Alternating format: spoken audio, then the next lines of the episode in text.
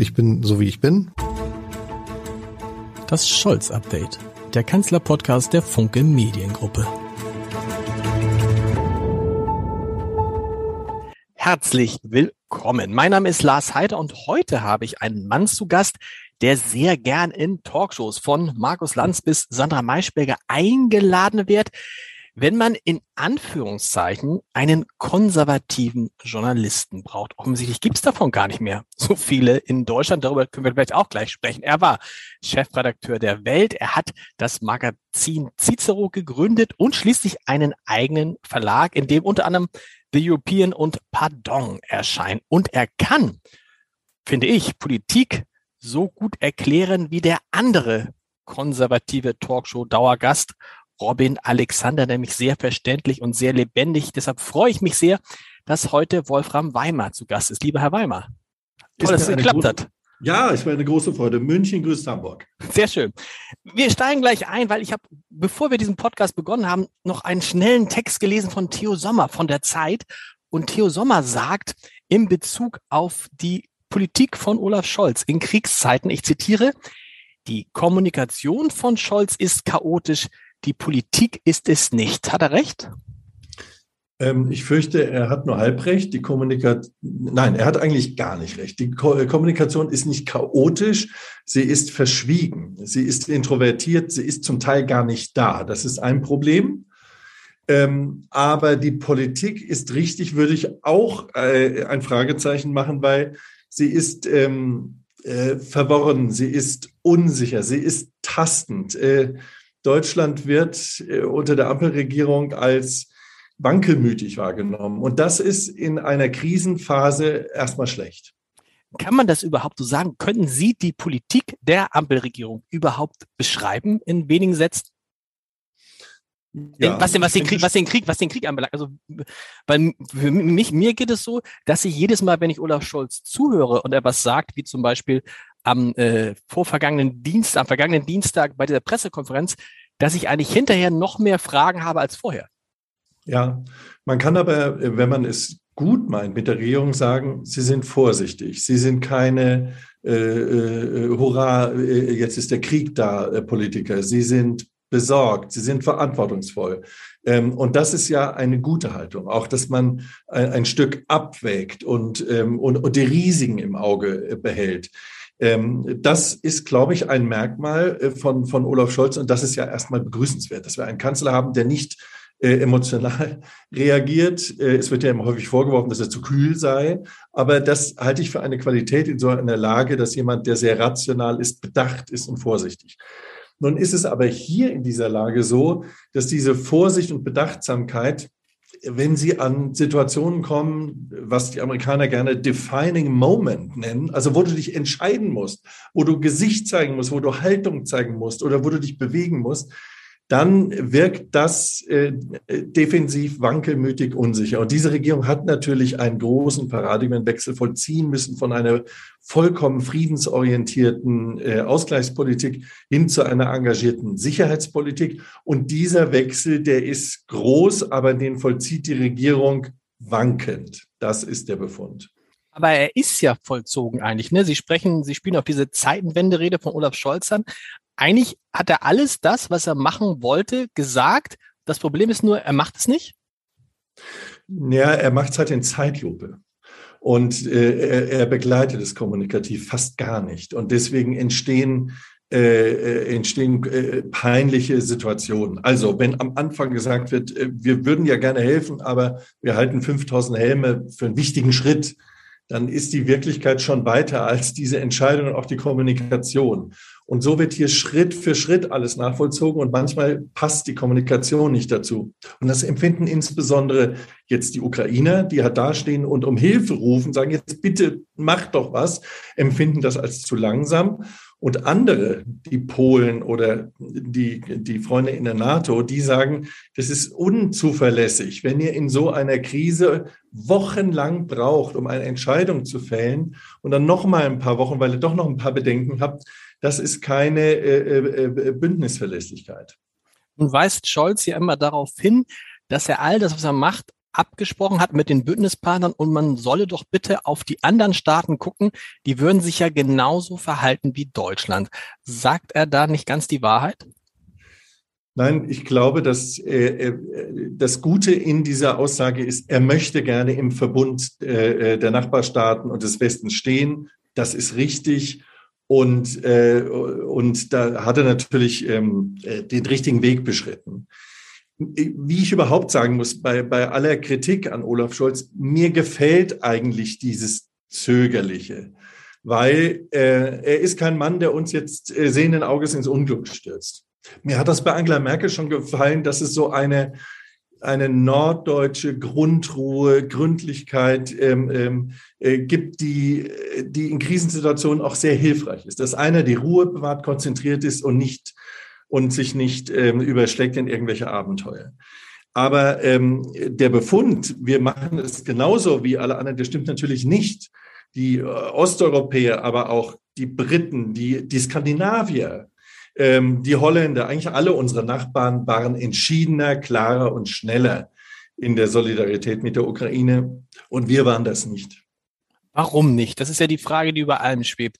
Olaf Scholz hat im Spiegel und auch in anderen Gesprächen mehrfach angedeutet, erstens, dass er sich sehr an, sein, an seinem Amtseid orientiert, der da heißt, Schaden vom deutschen Volk abzuwenden. Und er hat im Spiegel relativ deutlich gesagt oder zu, zum Ausdruck gebracht, dass er Sorge hat, dass der Krieg sich ausweitet zu einem dritten Weltkrieg. Er hat das ähm, Wort, das Wort verwandt und das ist, dass er verhindern will, dass es in irgendeiner Form äh, einen atomaren Krieg gibt. Ist das der Kerngrund, warum Deutschland so zögerlich ist? Wenn und gleich danach gefragt, wenn das so wäre, warum sind es andere nicht? Ich denke, das hat drei Elemente, die, die es gut mit ihm meinen. Und das, äh, und das kann man auch mit legitimen Argumenten, die sagen genau das. Es ist im Grunde genommen eine, eine Friedenspolitik. Er, er will die Eskalation verhindern, er will zurückfinden zu, äh, zu, zu einem Waffenstillstand, er will diesen Konflikt nicht anheizen, sondern deeskalieren. Das ist ein gutes Motiv. Und äh, das ist auch gut, dass Deutschland diese Rolle spielt. Das ist, das sagen die, die es gut mit ihm meinen. Und das ist auch ein Stück Wahrheit. Dann gibt es ein politisches Motiv, die, die sozusagen neutral auf den Prozess gucken, die sagen, es fällt halt dieser Regierung, übrigens den Grünen ja genauso, den Liberalen auch, aber insbesondere eben auch der SPD, natürlich wahnsinnig schwer, so eine 180-Grad-Wechsel von einer Friedenspolitik hin zu Aufrüstung, Waffenlieferung in Kriegsgebiete und, und, und. Das ist objektiv ein weiter Weg. Mhm. Und deswegen vollzieht den Deutschland mit dieser Regierung nicht so schnell wie jetzt Briten, die halt von Konservativen regiert werden, wo das klar ist, wie man sich militärpolitisch verhält. Oder Polen. Also natürlich fällt es denen schwer, aber interessant ist da eben, dass es den Grünen leichter gefallen ist als der SPD und Olaf Scholz. Die Grünen sind sehr viel entschiedener früh auf einen realpolitischen Kurs gegangen. Die Annalena Baerbock macht in dieser Krise eine richtig gute Figur, weil sie von Anfang an die richtige Sprache gefunden hat. Sie war trittsicher, sie hat die Position gewechselt und das ist denen genauso schwer gefallen wie den Sozialdemokraten. Also das ist eine objektiv politische Schwierigkeit, dieses zweite. Und das dritte ist, wir haben halt in der SPD schon ein Sonderproblem mit Bezug auf Russland. Und zwar ist das ein, ein Erblast von Gerhard Schröder. Der Altkanzler ist nun einmal ein Putin-Freund. Er ist der Letzte, der auf der weltpolitischen Bühne äh, Putin offen verteidigt.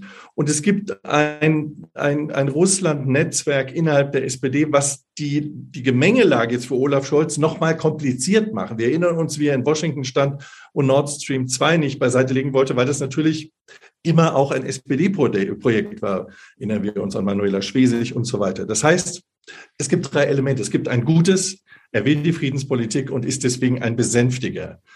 Zweitens, es gibt ein politisches Spannungsfeld, da muss er sich drin bewegen, das ist nicht so einfach und deswegen kann man ihm in Zeitlupe zugucken, wie er dahin tanzt. Und das Dritte ist, es gibt eine verdeckte Agenda. Es ist ihm natürlich unendlich peinlich, was Gerhard Schröder da macht, aber er ist nun einmal der Altkanzler der SPD und er war ein ganz enger Buddy von Olaf Scholz. Sie meinen also wirklich, dass Olaf Scholz in dieser Phase Rücksicht auf die SPD nimmt und das einer der drei Gründe ist, weswegen er sich so verhält, wie er sich verhält? Naja, wir sehen das ja, wenn wir das jetzt mit Nord Stream 2 und was in Mecklenburg passiert und Manuela Schwesig, natürlich ist das so. Oder sehen wir das Verhalten unseres Bundespräsidenten. Der musste sich ja auch erstmal entschuldigen und musste sich winden. In so einer Situation ist das für einen Bundespräsidenten auch nicht einfach. Und das lag eben daran, dass es besonders enge persönliche Beziehungen von allen handelnden Akteuren, das betrifft übrigens auch Sigmar Gabriel, ähm, nach Moskau gab. Und das ist ein Faktum. Und die haben das ja jetzt nicht damals gemacht in den Jahren davor, äh, weil sie irgendwie äh, äh miese, korrupte äh, Gazprom-Freunde sind, sondern sie dachten ja auch, wir machen aktive Friedenspolitik. Es ist der richtige Weg. Wir wollen die Russen umarmen. Aber es ist nun jetzt ein, ein äh, faktisches Problem. Aber wo ist dann das Problem zu sagen, wisst ihr was? Und das tun ja auch viele SPD-Politiker. Wir haben uns geehrt. Wir haben uns in diesem Typen geehrt. Der hat uns betrogen. Der hat sich nicht an die Regeln gehalten. Das, was wir damals gemacht haben, haben wir mit bestem Wissen und Gewissen gemacht. Aber heute wissen wir, wie er wirklich tickt. Und deshalb machen wir das. Weil natürlich das Verhalten bis vor wenigen Tagen und Wochen genau in die andere Richtung liegt. Wir sehen es ja an dieser Nord Stream äh, und der Stiftung, die da geschaffen wurde. Und äh, viele Texte, die geschrieben wurden, Reden, die gehalten wurden, Veranstaltungen, die gemacht wurden, noch bis vor wenigen Wochen, die, die wirken halt jetzt peinlich. Und das ist politisch immer ein Problem, wenn auf einmal die Wirklichkeit Ihnen einen Spiegel vorhält und Ihnen zeigt, das, was gestern noch gegolten hat, das ist heute aber mal so richtig falsch. Und im Falle von Gerhard Schröder vollzieht sich das noch auf grellster weltpolitischer Bühne. Ich meine, der Mann, der geht in die New York Times am Wochenende, hält da ein Interview, verteidigt Putin und die Kriegsverbrechen, ist aber doch der Altkanzler der SPD.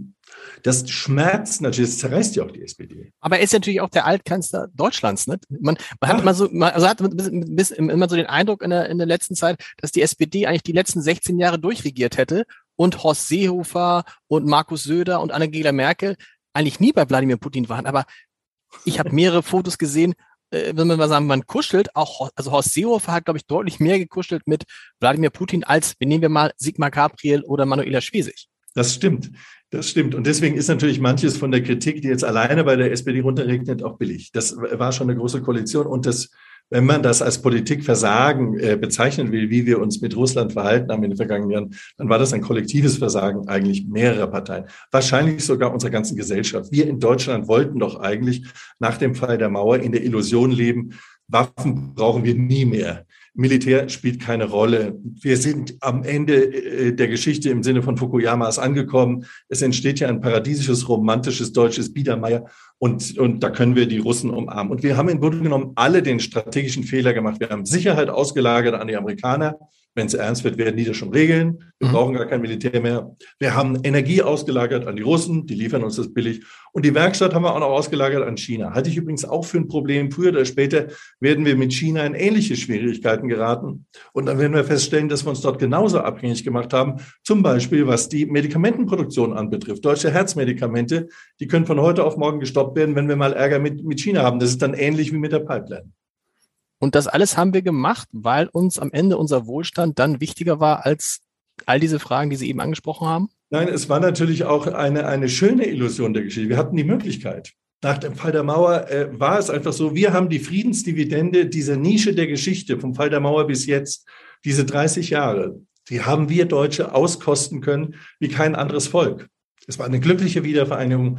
Wir haben Wohlstand uns erwirtschaften können. Wir haben die Waffen abgelegt und haben uns gewähnt, wir müssen über die ernsten Dinge uns keine Gedanken machen. Und jetzt merken wir, du musst dir aber über Energieversorgung Gedanken machen. Du musst dir über deine Sicherheit Gedanken machen.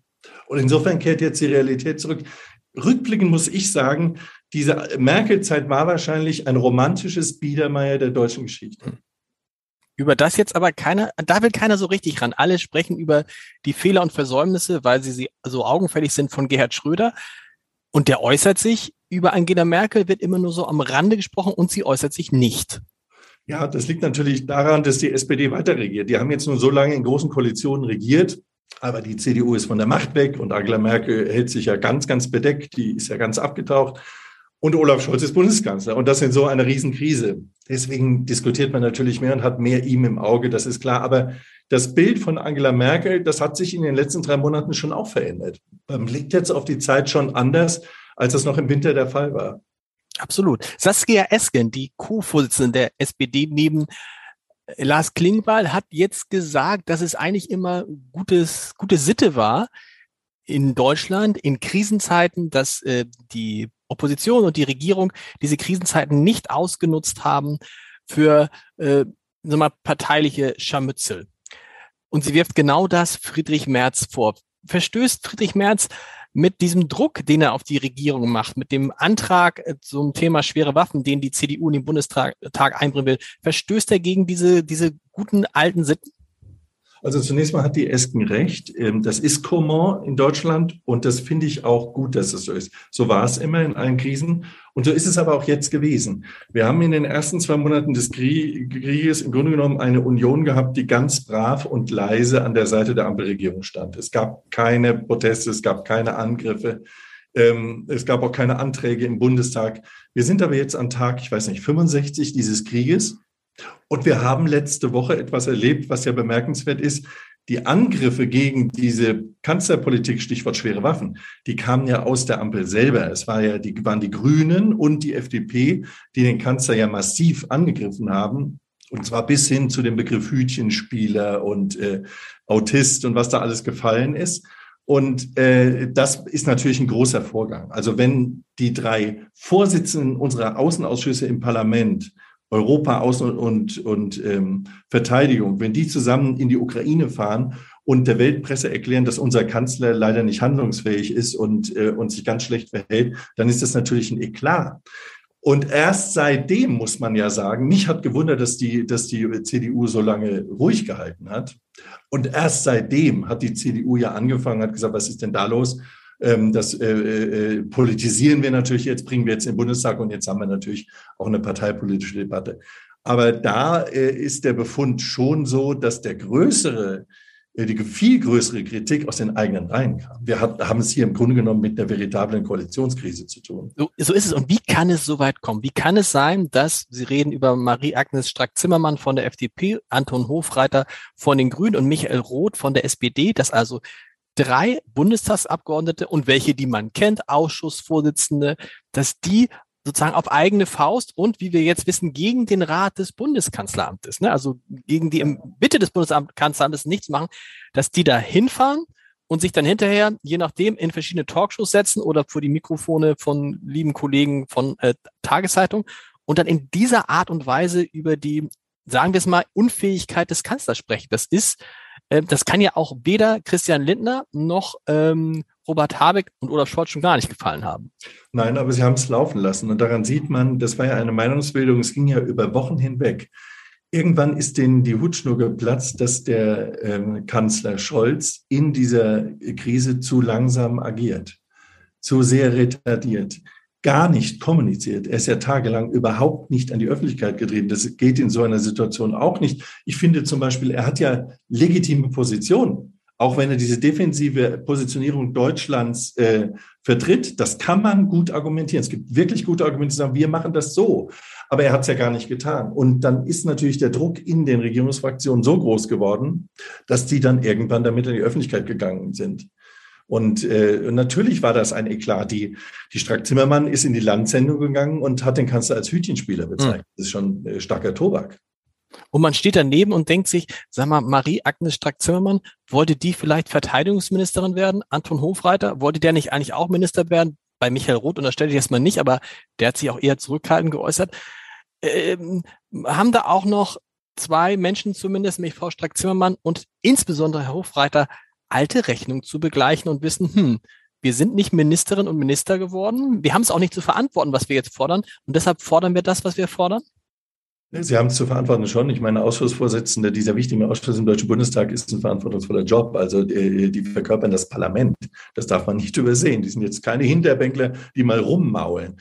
Natürlich haben Sie recht, das spielt bestimmt äh, in der Motivation eine Rolle, aber auch in der Freiheit der Ansprache. Nur ähm, wenn wir mal 14 Tage weiter zurückblenden, was Annalena Baerbock gesagt hat in Brüssel, dass für sie jetzt äh, aber keine Ausrede mehr gelte, schwere Waffen sofort zu liefern, das war ja inhaltlich sogar noch deutlicher. Sie hat natürlich nicht vom Hütchenspieler und vom Autisten gesprochen, aber das war in der Ansage von der Außenministerin sogar noch viel klarer. Das heißt, die Grünen und die FDP, die hatten sich klar positioniert. Sie hatten einen Wunsch. Sie wollten jetzt eben äh, den Ukrainern zur Hilfe ein, um dann nicht als unterlassene Hilfeleister in so einer Schlechterei dazustehen. Und die drei haben das dann am Ende natürlich zum Eklat gebracht mit dieser Symbolpolitik und, und, und diesem Wording. Und die Motivation von den drei, ja, Gut, das kann man in, in, der Politik immer dann anführen, dass das eine Rolle spielt, aber der politische Kern dieser Geschichte ist eine Meinungsunterschied, äh, ein Meinungsunterschied. Und in der SPD gibt es starke Kräfte, die wollen keine schweren Waffen liefern. Die wollen übrigens auch den 100 Milliarden äh, Etat zur Aufrüstung der Bundeswehr nicht. Das wird der nächste Punkt, wo wir große Konflikte in der Regierung sehen. Das heißt, wir sehen eigentlich schon nach vier Monaten eine schwere Verwerfung in dieser Ampelregierung. Und Sie haben gesagt, es gibt die Kritik und Sie sagten zu Recht, dass Olaf Scholz sich nicht äußert. Ich dachte das lange auch und da habe ich mal geguckt, so wenig hat er sich auch nicht geäußert. Er war bei Maybrit Illner eine Stunde. Er war bei Anne Will eine Stunde. Er hat dem RBB ein Interview gegeben. Er hat jetzt dem Spiegel ein Interview gegeben. Er hat, äh, er war in verschiedenen Podcasts. Er war sogar im Ki Kinderfernsehen. Also mein Gefühl ist, er ist relativ häufig aufgetreten. Und umso schlimmer haben wir trotzdem den Eindruck, dass er erstens zu wenig präsent ist und dass wir zweitens nicht wissen, was seine Politik ist. Ist das nicht das Kernproblem, dass egal wie oft er auftritt, man trotzdem nicht genau versteht, warum er das macht und dies nicht? Vielleicht weiß er das selbst nicht. Ich äh, vermute mal, das ist ähnlich wie bei Angela Merkel. Das kann ganz lange Zeit auch eine Stärke sein, dass man eine Kanzlerpolitik wie eine Nachhutveranstaltung des Kompromissfindens betrachtet. Also man wartet so lange, bis eine Linie klar ist und dann formuliert man die. Also diese Art, die hat Angela Merkel ja zur Perfektion betrieben und diesen Zug hatte er auch. Nur bei der Merkel war es dann so, dass wenn es dann soweit war, dann hat sie, dann hat sie einen Ort gesucht und auch eine Ansprache gesucht, die irgendwie staatstragend war. Und man hatte das Gefühl, okay, jetzt hat sie es gesagt. Bei ihm ist das nicht der Fall. Wenn ich mich jetzt ähm, äh, wenn ich bedenke, was er letzte Woche äh, gesagt hat äh, zu diesen, zu diesen schweren Waffen, da wartete er auf eine Frage einer, eines Journalisten und sagte dann, vielen Dank, dass Sie mir die Gelegenheit geben, zu diesem wichtigen Thema etwas zu sagen. Ich meine, er ist Kanzler der Bundesrepublik Deutschland. Der muss keine Gelegenheit abwarten. Er kann jederzeit vor das Volk treten und vor die Medien treten und das sagen. Und ich glaube, er ist in diesem Bewusstsein so noch gar nicht angekommen, dass er wie ein Kanzler ähm, äh, die Kommunikation inszeniert. Und das musst du als Kanzler. Und das liegt ihm natürlich auch nicht, weil das ein ganzes äh, hanseatisches Naturell auch nicht ist, diese, ähm, ähm, also dass, dass Kommunikation auch etwas mit symbolischem Verhalten zu tun hat. Da stellst du dich vor die Europafahne und vor die Deutschlandflagge und sagst, heute habe ich etwas Wichtiges zu sagen mhm. und wir Deutschland, wir sind hier vorsichtig. Und dann kannst du das erklären. Und dann auf einmal hast du das, die Mehrheit des Volkes auch hinter dir und sagst, komm, wir haben einen behutsamen Kanzler in der Krise, ist doch eigentlich gut. Aber das tut er nicht. Ja, und vor allen Dingen natürlich dieses, dieses, dieses Thema, was Boris Johnson gezeigt hat. Alle glauben jetzt, dass Großbritannien ein starker und kräftiger Unterstützer von äh, der Ukraine ist. Einfach weil Boris Johnson in Kiew war. Ja. Ich hab, man beschäftigt sich fast schon gleich mit, was tun die eigentlich, die Briten dafür? Wie viele Flüchtlinge nehmen die auf? Wie viel Waffen liefern die eigentlich? Wie viel Geld geben die darüber? Das weiß man gar nicht, aber das Bild ist, Boris Johnson, der war da, äh, Ursula von der Leyen, die war da, Scholz fährt nicht. Er sagt, weil er nicht irgendwo hinfahren möchte, nur um des Hinfahrens willen, sondern dann müsste er auch was mitbringen. Das ist einerseits ehrenhaft für ihn und äh, das ist seine Art, Politik zu machen, aber sie passt einfach jetzt nicht in diese Zeit, in der man, wie Sie sagen, auch einfach mal Symbole, Symbolpolitik machen muss, also symbolisch ja. Politik machen muss. Ja, so wobei rum. vielleicht zu seiner Verteidigung, also er ist kein Mann, der die Fahne hochzieht oder sich hinter einer Fahne versammelt. Vielleicht ist aber rückblickend, wenn wir sagen, äh, zum Glück war er einer, äh, der nicht so war. Ich habe dieser Tage die Geschichte gehört, wie am Wahlabend nach der Bundestagswahl nach der zweiten Hochrechnung klar war, äh, Scholz wird wirklich Bundeskanzler. Die mhm. SPD hat unglaublicherweise diese Wahl gewonnen und ein, ein guter Parteifreund zu ihm kam und mit ihm abklatschen wollte. Und er meinte, Olaf, du wirst Kanzler. Und die Reaktion von ihm war, war ein, ein äh, müdes, vollkommen konzentriertes und äh, in der Körpersprache äh, geradezu eingefrorenes, äh, ja, das ist schön. also so, er kann selbst in den Momenten, wo er selber den Triumph seines Lebens erreicht, äh, geht er halt nicht aus sich raus. Und Vielleicht gewöhnen wir uns an ihn so, wie wir uns an Angela Merkel gewöhnt haben und werden das noch wertschätzen. Im Moment ist es allerdings heikel. Er ist ja auch nach der Wahl, soweit ich weiß, dann einmal ganz kurz alleine in ein Zimmer gegangen, ganz alleine die Tür zugemacht. Und vielleicht geht er dann völlig aus sich raus und kommt dann wieder raus und ist wieder der Scholz, ähm, den wir kennen. Was ich interessant fand auch in dieser Woche ist, dass die Zahlen äh, bekannt gegeben wurden, wie viel die verschiedenen Länder für ihre Verteidigung ausgegeben haben. Eine irre Zahl, glaube ich, zwei Billionen Dollar allein die USA, davon 800 Milliarden. Aber jetzt kommt es, Deutschland hat mit 56 Milliarden Euro nur unwesentlich weniger im vergangenen Jahr ausgegeben für die Verteidigung äh, als Russland. Und dann frage ich mich, wenn wir so viel Geld ausgeben, also Russland liegt etwas über, glaube ich, 60, 61 Milliarden Dollar, so viel Geld ausgeben und das ja auch in den vergangenen Jahren getan haben, warum ist unsere Bundeswehr in einem so schlechten Zustand offensichtlich? Wo geht denn dieses Geld hin? Ja, ist natürlich katastrophal gemanagt. Unsere, unsere Bundeswehr, das ist ein Bürokratieproblem. Wenn Sie alleine das Beschaffungsamt der Bundeswehr in Bonn sich angucken, das ist ein Paradebeispiel für entgleiste Bürokratie. Ähm, mir, äh, mir erzählte jemand, es wollte mal ein Bataillonskommandeur äh, vier Fahrräder kaufen und es war ein Akt, an dem 97 Beamte mit, mit Schriftsätzen am Ende befasst waren. Er hätte einfach jemanden in, in den Ort schicken sollen, sagen, jetzt kauf mal vier Fahrräder ein. Ähm, das ist ein besonderes Problem, das wir haben. Allerdings muss man bei diesen absoluten Zahlen sehen, unsere Volkswirtschaft ist ja viel größer als die von Russland. Wir überschätzen ja Russland total. Deswegen, wenn die, wenn die Russen einen Tick mehr ausgeben für Rüstung als wir, dann geben sie sehr viel mehr aus. Die Volkswirtschaft mhm. Russlands ist kleiner als die Italiens. Sie ist in Wahrheit nur so groß wie die von Südkorea. Wir haben es hier mit einem Scheinriesen zu tun. Russland ist im Grunde genommen ein armer Mann auf einem viel zu großen Grundstück, das sich viel zu teure Waffen leistet. Absolut, Im, im, Verhältnis ja, aber absolut sind die Zahlen dann doch vergleichbar. Ne? Also das ist ja so ein bisschen so, als wenn man jetzt ähm, auf, auf, der eine gibt für seinen Urlaub 5.000 Euro aus und der andere für seinen Urlaub 6.000. Auch wenn der die andere mit den 6.000 sich gar nicht leisten kann, kriegen sie ungefähr den gleichen Urlaub dafür. Aber wir kriegen offensichtlich eine, eine, eine, eine, eine Bundeswehr, eine, eine, eine Verteidigungseinheit, die deutlich schlecht, die so schlecht ist, dass wir in so einer Phase nicht mal etwas abgeben können, was noch halbwegs funktioniert oder wenig abgeben können, was funktioniert. Ja, ich habe mal einen Panzergeneral gefragt, wie es eigentlich sein kann, dass 80 Prozent seiner Panzer angeblich nicht einsatzfähig sind. Was wir ja auch immer hören, wir geben viel Geld dafür aus, aber die, die fahren ja alle nicht. Und da hat er mir gesagt, das liegt daran, dass wir in diesen, in diesen letzten 20 Jahren, über die wir gerade als Biedermeier gesprochen haben, ähm, zivile Maßstäbe angelegt haben an, äh, an militärisches Gerät. Das heißt Beispiel, wenn bei einem Panzer der Blinker ausfällt, dann gilt es nach der deutschen Straßenverkehrsordnung, gilt er als nicht mehr einsatzfähig, weil ohne Blinker darfst du eigentlich nicht fahren. Das ist äh, gegen das Gesetz. Mhm. Und dann wird er eingestuft als nicht einsatzfähig, was er natürlich voll ist. Und äh, da sieht man, wir haben halt verlernt, im Grunde genommen mit Militär, mit Sicherheitsfragen, mit Bundeswehrfragen auf, auf eine pragmatische Weise umzugehen. Und das müssen wir jetzt wieder lernen. Wenn wir jetzt nach vorne gucken und sehen, wie sich die Strategie der Bündnispartner gegen den Krieg entwickelt. Am Dienstag ähm, saßen ähm, auf Einladung des amerikanischen Verteidigungsministers, ich glaube, 40 Staaten in Rammstein, Vertreter von 40 Staaten in Rammstein zusammen. Und die Amerikaner haben offensichtlich jetzt die Idee, erstens, die Ukraine muss diesen Krieg gewinnen. Das heißt, die Russen dürfen ihn auf keinen Fall gewinnen, sagen wir es mal so rum. Und zweitens, wir wollen jetzt alles dafür tun, dass die Russen nie wieder auf die Idee kommen, so einen Krieg zu führen. Zeitgleich warnt der russische Außenminister Lavrov davor, dass der Krieg eskalieren könnte ähm, und wir uns auf dem Weg in einen dritten Weltkrieg befinden. Bestätigt das nicht genau all das, was Scholz uns durch die Blume mehr oder weniger versucht hat zu sagen in den vergangenen Wochen? Ja, ich äh, habe diese Sorge auch, dass wir in so eine Eskalationsautomatik uns reintreiben lassen, wenn wir so einem Narrativ folgen. Wir müssen ihn jetzt besiegen, weil wir sehen, dass die Ukrainer überraschend erfolgreich militärisch agieren. Das müssen wir nicht. Also jeder vernünftige Mensch muss doch die Hoffnung haben, dass dieser Krieg möglichst sofort äh, endet. Und wenn Putin die Siegesparade am 9. Mai als sein Zieldatum äh, vor Augen hat, dann sollen wir froh sein, dass das sein Zieldatum ist und dass das dann aufhört.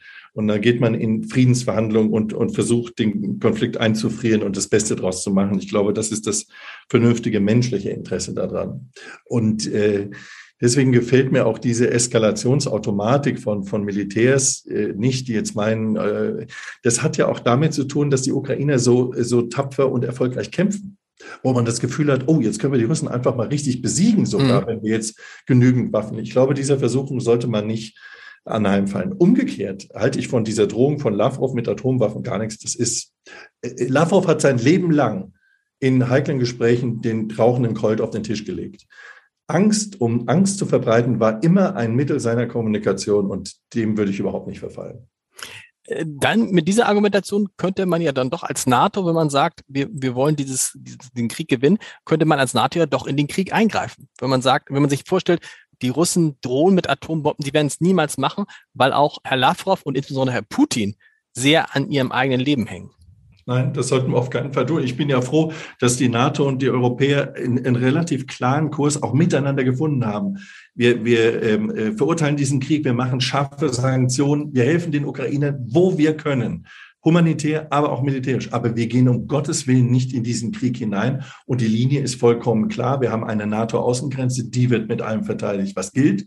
Aber wir lassen uns jetzt nicht in diesen Krieg hineinziehen. Und da sollte Deutschland auch aufpassen. Und da wiederum, wenn, wenn, wenn da die Langsamkeit und das Retardieren von Olaf Scholz einen, einen positiven Einfluss hat, dann bin ich froh drum.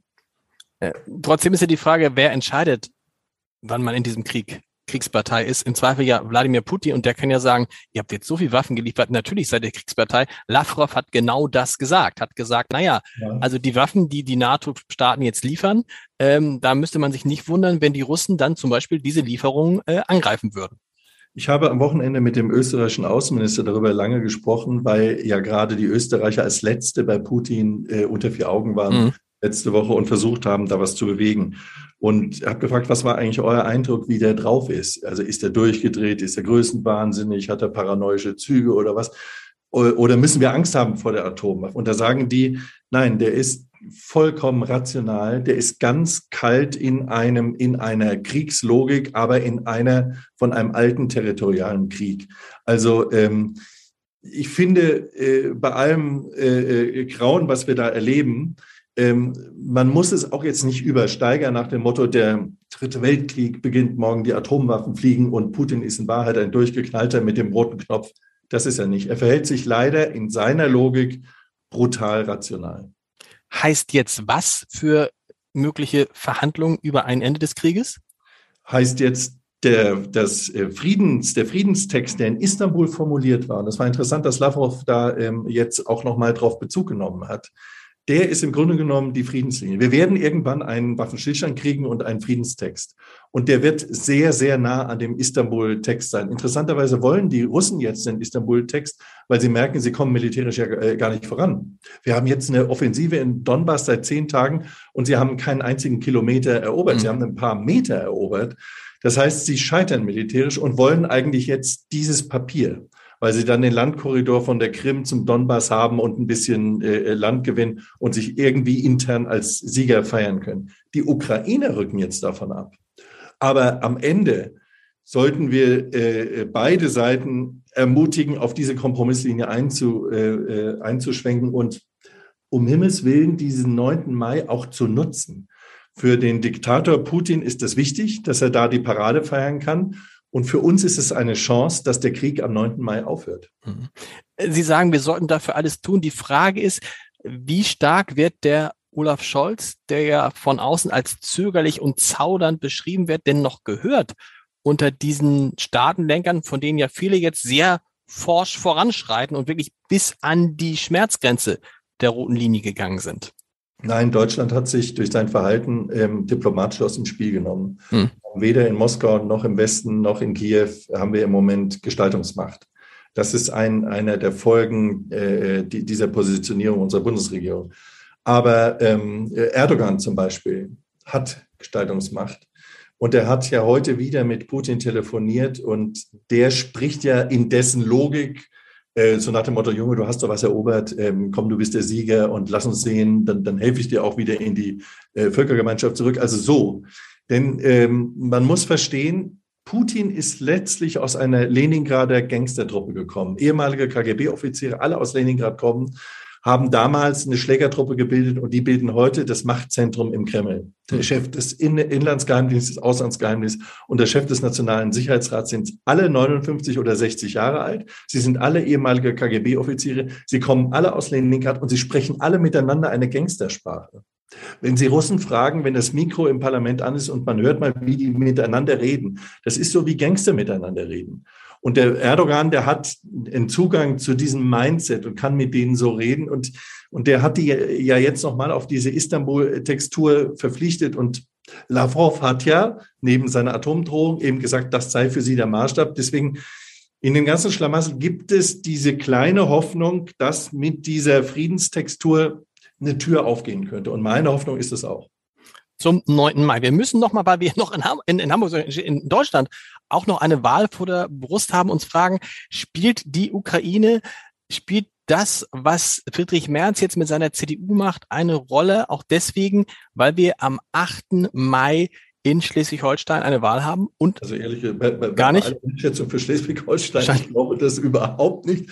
Ich glaube, dass es auch die Wahl überhaupt nicht beeinflusst. In Schleswig-Holstein geht es darum, ähm, äh, ist der Günther ein vernünftiger Ministerpräsident, wollen wir den weiterhaben, ja oder nein? Mhm. Und den Eindruck, den ich da von allem, was ich sehe und höre und mitbekomme, ist, die Mehrheit der Leute sagen, ja, doch, das ist schon okay. So wie man im Saarland es eben anders gefühlt hat. Mhm. Und deswegen äh, spielt da bei dieser Wahl diese Ukraine-Debatte äh, keine Rolle. Also, Aber es ist trotzdem, das meinte ich damit, äh, Stichwort Friedrich Merz, es ist eine wichtige Wahl für Friedrich Merz aus zweierlei Gründen. Erstens braucht die CDU dringend mal wieder so etwas wie einen Sieg. Danach sieht es aus in Schleswig-Holstein. Äh, Daniel Günther liegt bei Umfragen bei fast 40 Prozent. Und zweitens, und das ist ja das Interessante, kann es in Schleswig-Holstein zu einer Koalition kommen, die man so auch gar nicht mehr so oft sieht und auch nicht mehr für möglich gehalten hat. Es kann zu einer Zweierkoalition kommen, nämlich zu Schwarz-Gelb. Ja, oder auch zu Schwarz-Grün. Schwarz-Grün, Schwarz-Grün ist eh möglich, aber das, das Interessante ja. ist ja, dass Schwarz-Gelb auf einmal möglich ist.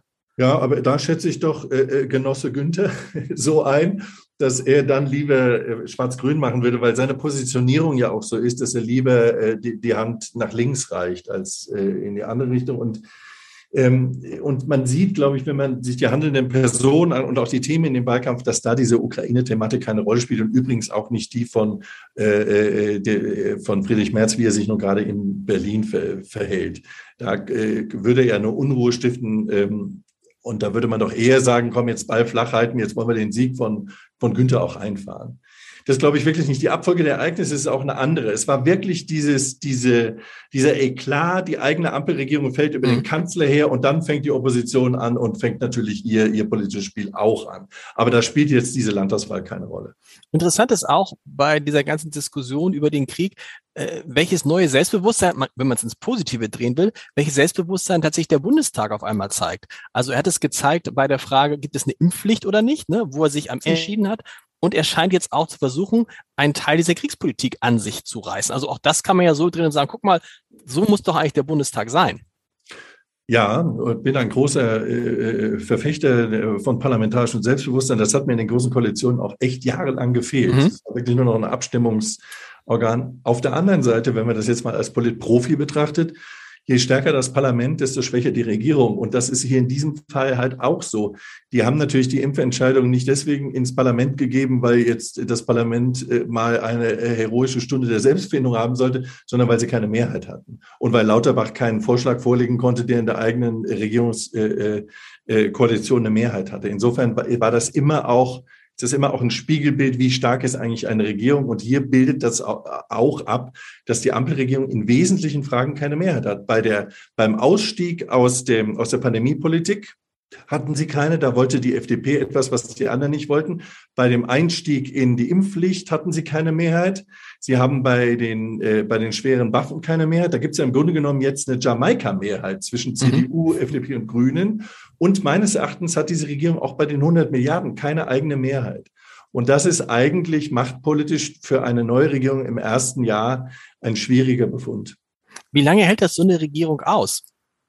Ich glaube, das hält lange aus. Ich glaube, die halten die Legislatur durch, weil die handelnden Personen und insbesondere jetzt Habeck, Baerbock und Lindner ähm, wollen, dass es funktioniert. Mhm. Das ist ganz interessant. Wir dachten eigentlich, an den dreien wird es vielleicht krachen und mhm. alle drei sind irgendwie auch schillernd oder, oder anders als so formierte Politiker und die SPD, die ist doch exekutiv und erfahren und Regierung. Und in Wahrheit ist es andersrum. Die bilden die Achse, die halten diese Regierung zusammen über all die, über all die Gemengelagen und ähm, innerhalb der SPD gibt es gerade Probleme.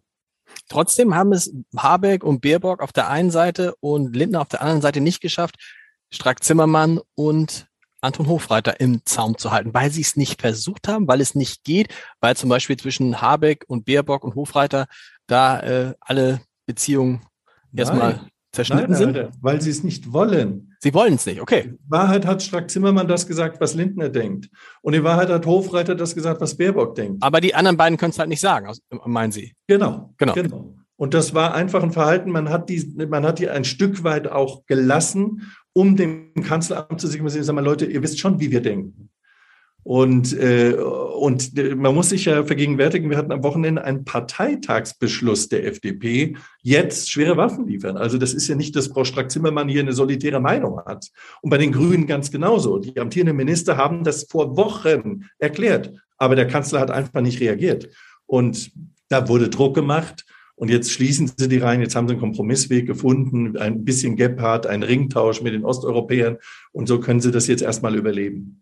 Heißt aber, Habeck, Baerbock, Lindner haben das vorher schon mit Scholz besprochen, haben gesagt, wir möchten das anders. Und dem Moment, wo Scholz das nicht macht, greifen sie zu dem, zu dem Mittel, dass sie es an die Öffentlichkeit bringen und das sozusagen eskalieren ja, außerhalb des ist, aber das ist ja eigentlich, sag mal, äh, wenn ich mir das jetzt angucken würde als Kanzler, das ist jetzt nicht direkt eine gute Basis für eine Zusammenarbeit über vier Jahre. Nein, das geschieht ja auch nicht nach einem Regieplan der Intrige, so nach dem Motto, wenn der jetzt nicht, dann äh, lassen wir unsere Kettenhunde los. Das ist ja auch nicht der Fall. Aber Politik funktioniert nun so, ähm, dass sie ihnen dann sagen, ja, also wir sehen das anders, aber wenn du dich nicht bewegst, wir können dann unsere eigenen Parteien und Fraktionen können wir auch nicht kontrollieren, was die dann tun.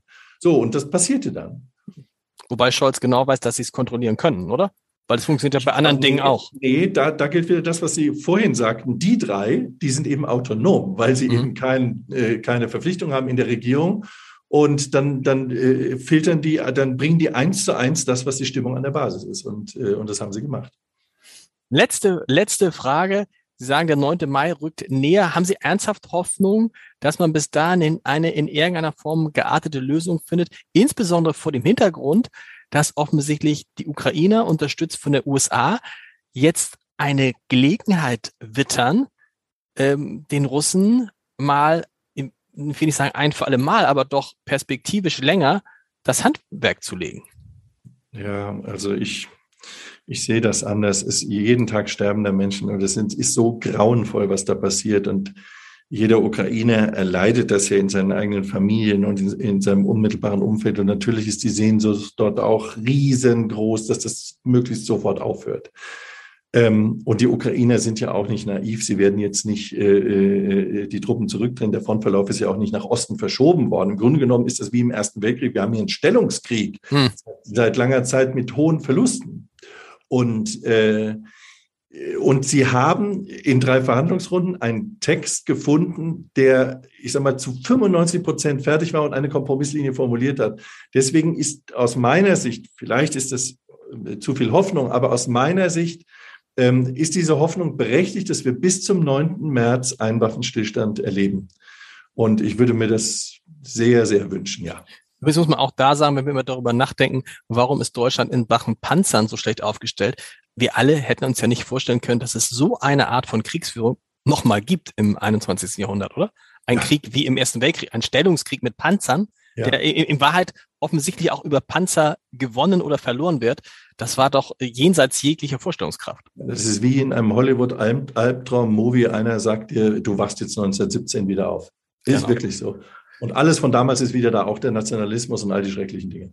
Herr Weimer, ich danke Ihnen. Nächste Woche im Scholz-Update ist Michael Hüter, der Direktor des Instituts der deutschen Wirtschaft. Da werden wir ein bisschen über Wirtschaft sprechen, Herr Weimer. Ähm, vielen Dank, gerne mal wieder, wenn Sie Zeit haben. Danke, war mir ein großes Vergnügen. Dankeschön. Dankeschön.